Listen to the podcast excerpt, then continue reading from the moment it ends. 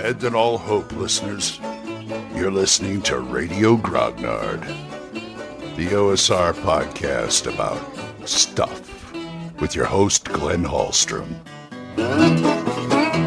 Hiya, folks. Old man Grognard here. Happy Wednesday. Haha, I hope you're all doing well. I'm doing well. Another morning, you know how it is. Kind of boring. Hey, that rhymes. How about that? Anyway, had a good Monday game. It's the, the Monday games tend to start later than the, the regular face to face game that we had on Monday. Hopefully, we'll get back soon. But you know, it's funny because we get maybe two encounters per night because we only run a couple hours. But the encounters we run, or the encounters Carlos runs, are real a lot of fun and they kind of get me through the week as far as gaming goes because I don't get much gaming during the week. Maybe every other week a Thursday game too.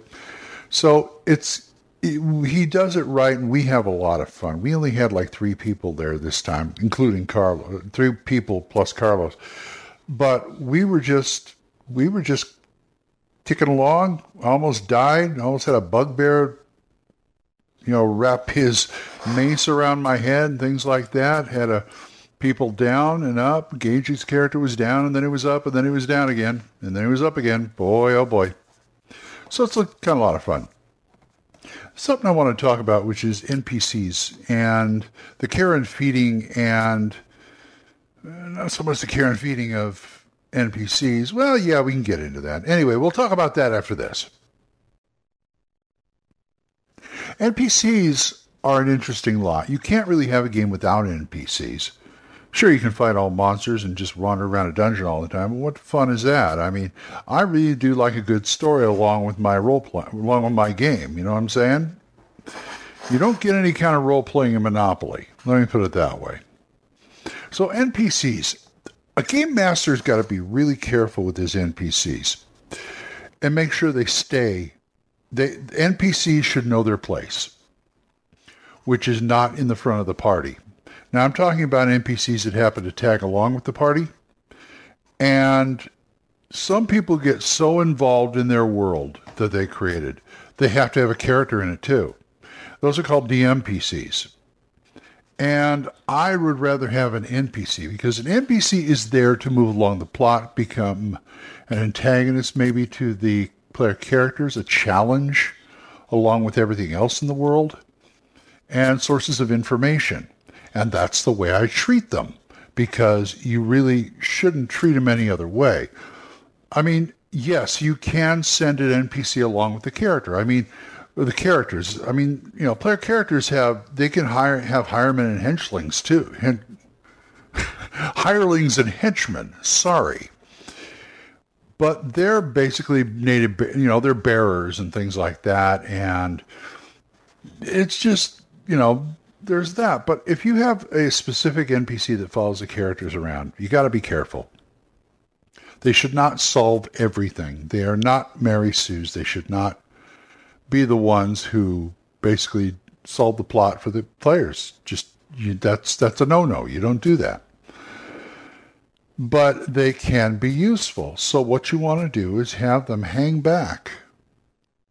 If they're in an encounter with the player characters, now they're going to, I'm not talking about hirelings now or henchmen or anything like that. I'm talking about characters that actually have an active role in an encounter, but are still not considered player characters. Because here's the thing if they hire, say, a mercenary to go along with them because he knows the area or a scout or something, he's going to be expected to pull his weight as far as like in encounters so the NPC in a combat situation, an encounter situation, he's not supposed to shine like the player characters shine, but at the same time, he has to be their support.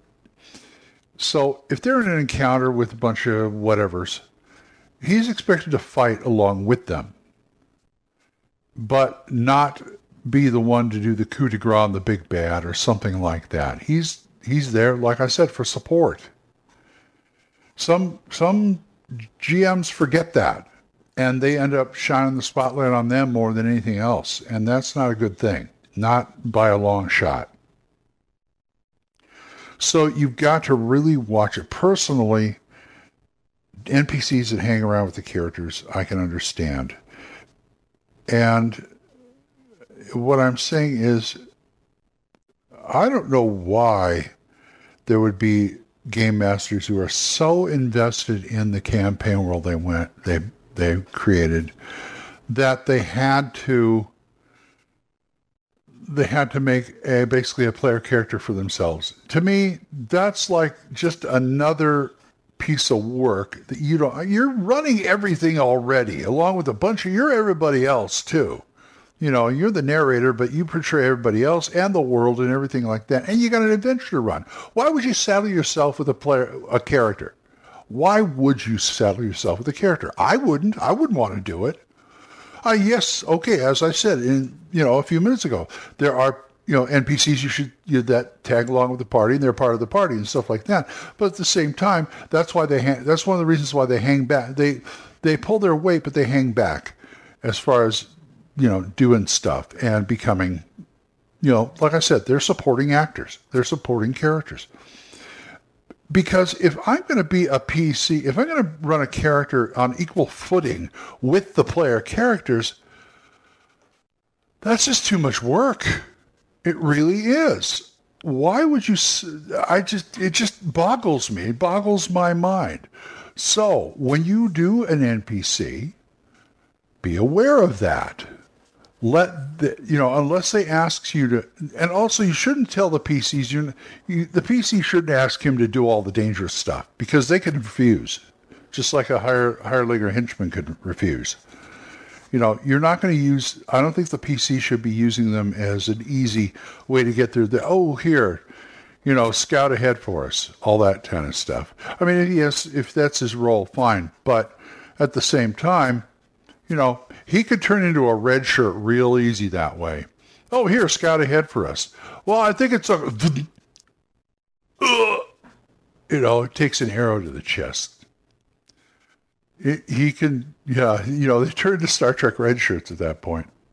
So your NPCs should be there in support, in the background.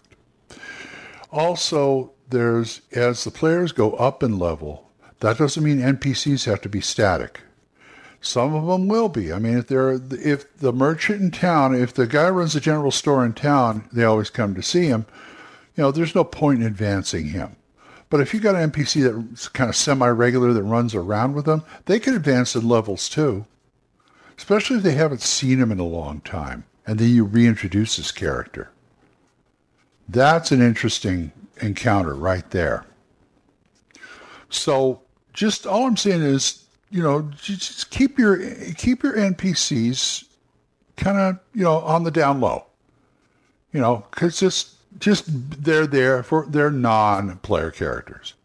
Emphasis on the non.